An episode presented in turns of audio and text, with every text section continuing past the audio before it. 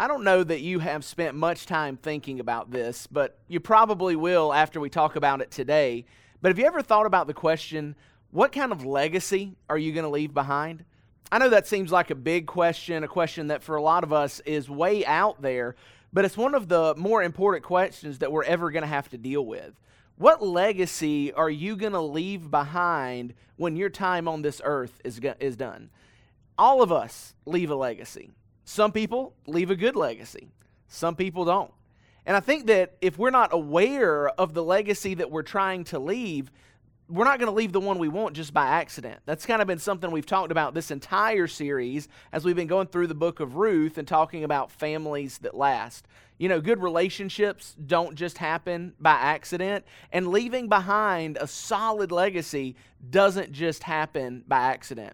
But if we are going to build a family that lasts, a huge part of that is the legacy that we leave behind. Matter of fact, our big idea for this final message in the series is that families that last leave a legacy.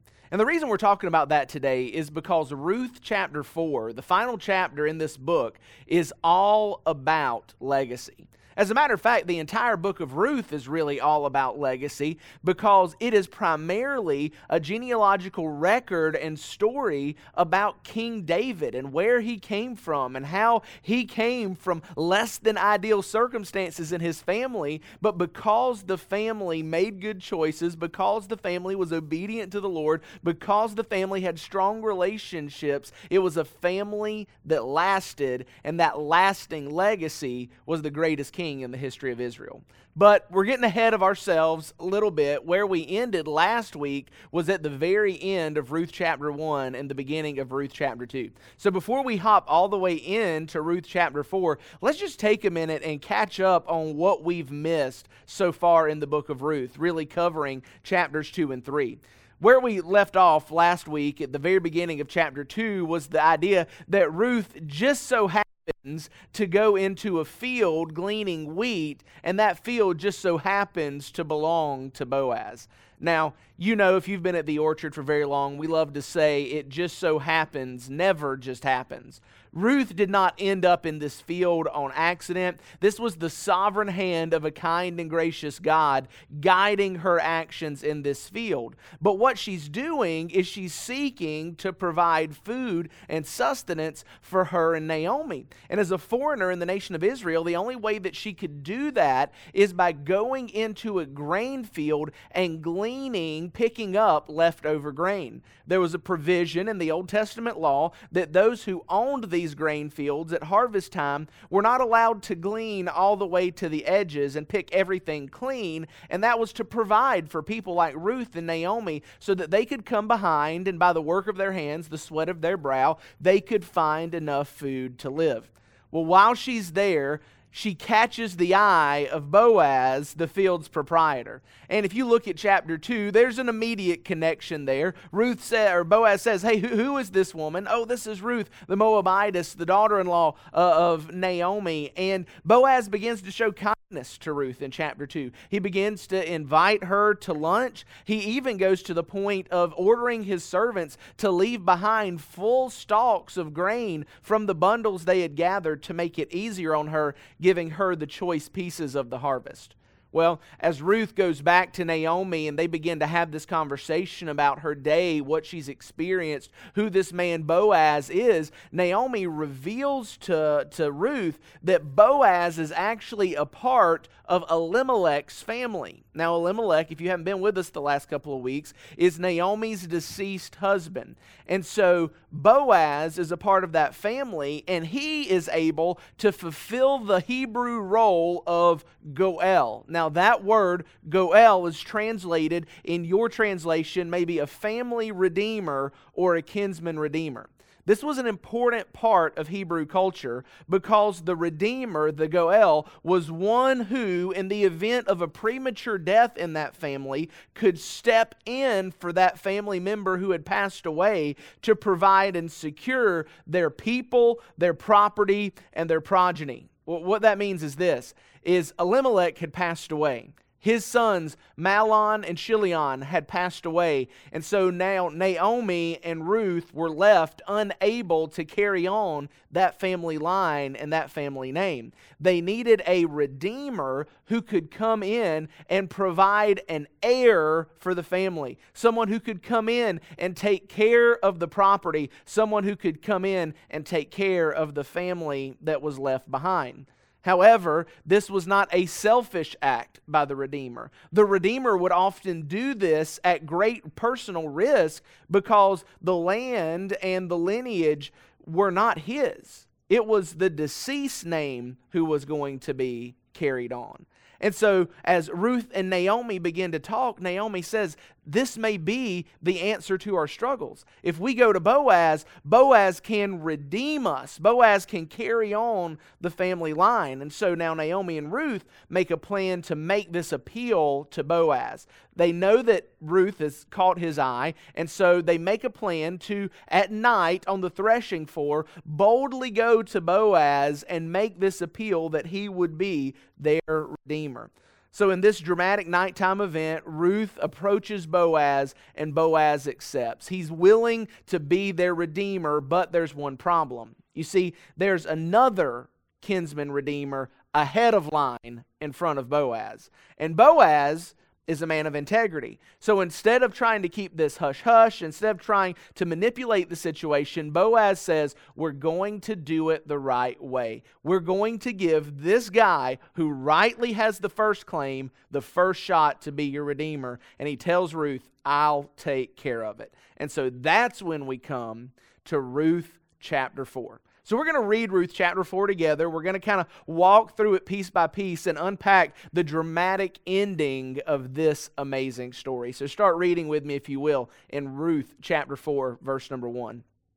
We read that Boaz went to the gate of the town and sat there.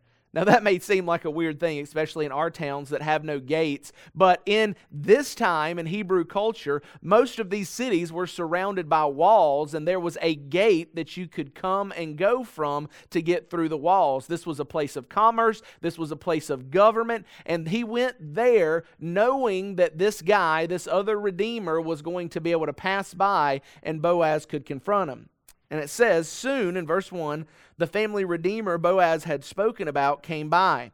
And Boaz said, Come over here and sit down. So he went over and sat down. And then Boaz took ten men of the town's elders and said, Sit here. And they sat down.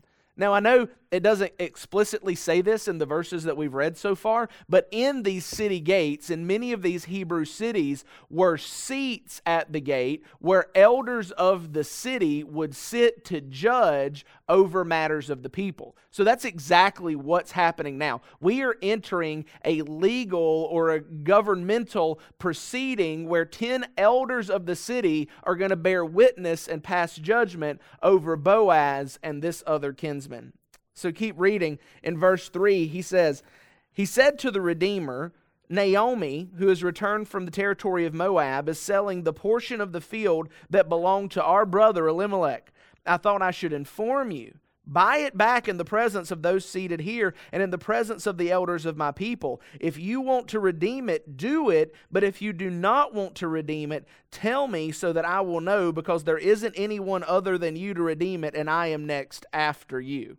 So Boaz says, Hey, here's Naomi. She has, as his widow, Elimelech's portion, this portion of land, this field. It would have passed on to Mahlon or Chilion, but they're dead as well. So now Naomi has the field, and she needs to pass it on to sell it. And as the closest kinsman redeemer, he gets first option. But with it, we're going to find out, doesn't just come land.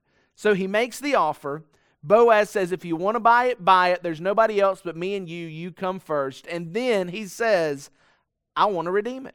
Sure, I'll buy it. Sure, I'll take the field. And in verse 5, then Boaz says, On the day that you buy the field from Naomi, you will acquire Ruth the Moabitess, the wife of the deceased man, to perpetuate the man's name on his property. Again, See, this was not a risk free endeavor. It wasn't just, hey, would you like to buy this land and keep it in the family? But if you're going to fulfill the role of kinsman redeemer, yes, you get the property, but you also get the people and you also get the progeny. It's up to you to carry on this man's family name. And in verse 6, the redeemer replies, I can't. I can't redeem it myself, or I will ruin my own inheritance. Take my right of redemption because I cannot redeem it. At an earlier period in Israel, a man removed his sandal and gave it to the other party in order to make any matter legally binding concerning the right of redemption or the exchange of property. This was the method of a legally binding transaction in Israel. So the Redeemer moved his sandal and said to Boaz, Buy back the property yourself. And I love that phrase. I think Ruth is full of these kind of tongue in cheek, kind of sarcastic comments in it because we know from reading the story, Boaz had no care for the property. He had his property, he wanted Ruth. Buy back the property. Boaz says, Sure, I'll take the property, but that's not really what I'm after. In verse 9, Boaz says to the elders and all the people, You are witnesses today that I am buying from Naomi everything that belonged to Elimelech, Chilion, and Mahlon.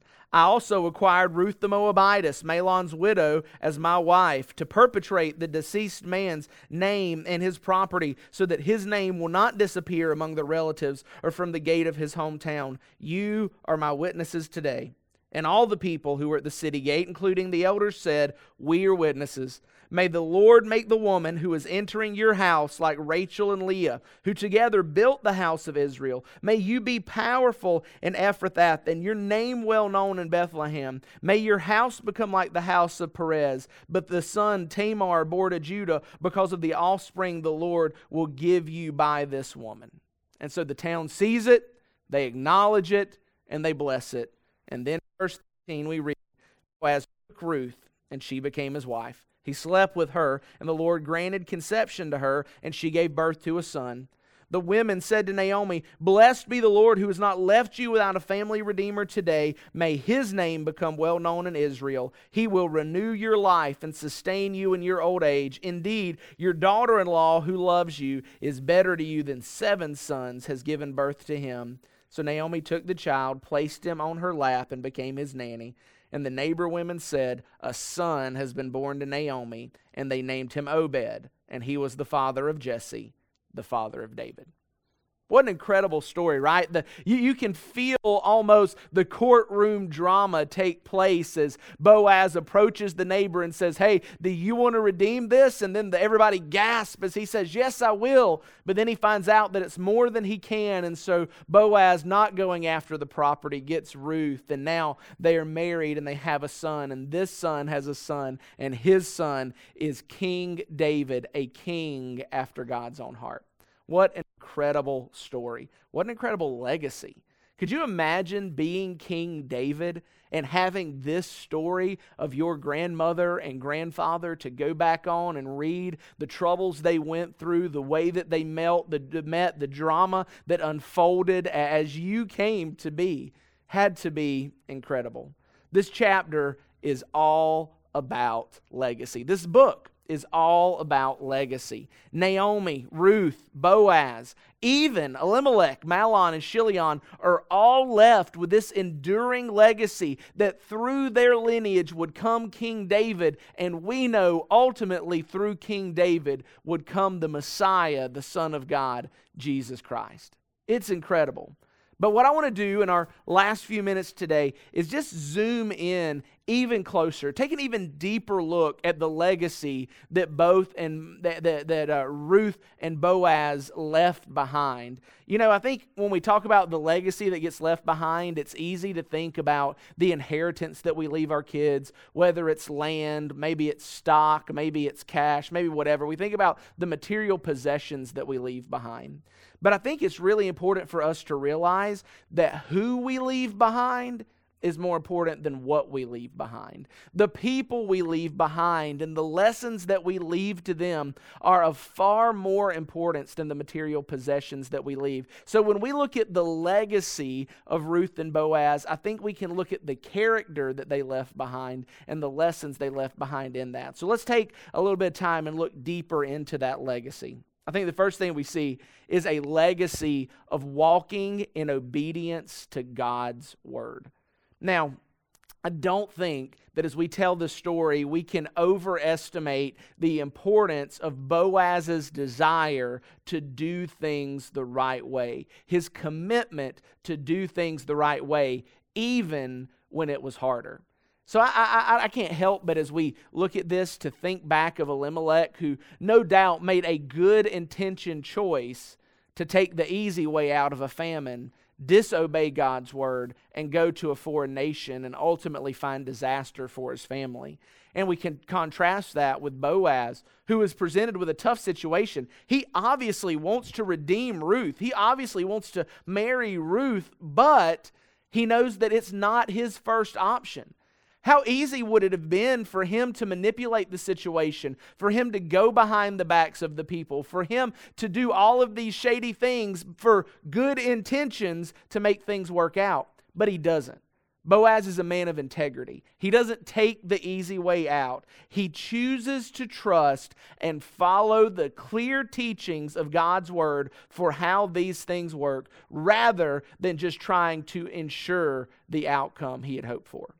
Man, there's such a lesson there for us today that we have to trust that when we follow God's word, things will work according to God's plan. I know we already talked about this in the first week of the series, but I know the temptation is so real for every single one of us to have good intentions and to try to sidestep the teachings of Scripture or the commands of God in order to have our good intention purposes come to fruition. But we can't do that. No matter how good our intentions are, if we are disobedient, they are all for nothing. And so I'm thankful that we look at Boaz and we look at Ruth and we see the legacy they leave behind of doing things the hard way, even though there's an easier way, because the hard way is the right way. I think that's so big. And, and I think you see this reflected in the life of their lineage. King David made some choices where he did things the hard way, but the right way. He made some choices where he did things the easy way that were the wrong way. But ultimately, he could never get away from being a man of integrity to do things according to God's word, even if it made it a more difficult circumstance. So I love that. They left a legacy of walking in obedience to God's word. The second thing is, I think Ruth and Boaz have a legacy of receiving and showing God's grace. Now, have you ever stopped, as you've read Ruth, and no doubt you've heard the story before, have you ever stopped to ask why Boaz was willing to take on the risk and possible shame of marrying Ruth, a foreigner, a Moabitess? See, I think if we look deeper at Boaz's family history, we might get a better understanding of why he was willing to take on this foreign wife and the other Redeemer wasn't. If you have your Bibles, flip over to Matthew chapter 1, verses 2 and 6. We're going to read something that maybe you've skipped over every time you started reading Matthew, but sheds so much light on what's going on now. This is what Matthew chapter 1, verse 2 says Abraham fathered Isaac. Man, we're off to a great start. Abraham fathered Isaac. Isaac fathered Jacob. Jacob fathered Judah and his brothers. Judah fathered Perez and Zerah by Tamar. Perez fathered Hezron. Hezron fathered Aram. Aram fathered Amminadab. Amminadab fathered Nahshon. Nahshon fathered Salmon. Salmon fathered Boaz by Rahab. Circle that. Boaz fathered Obed by Ruth. Obed fathered Jesse and Jesse fathered King David. Why did I say circle that? Why is it important to note that Boaz's mother was a woman named Rahab?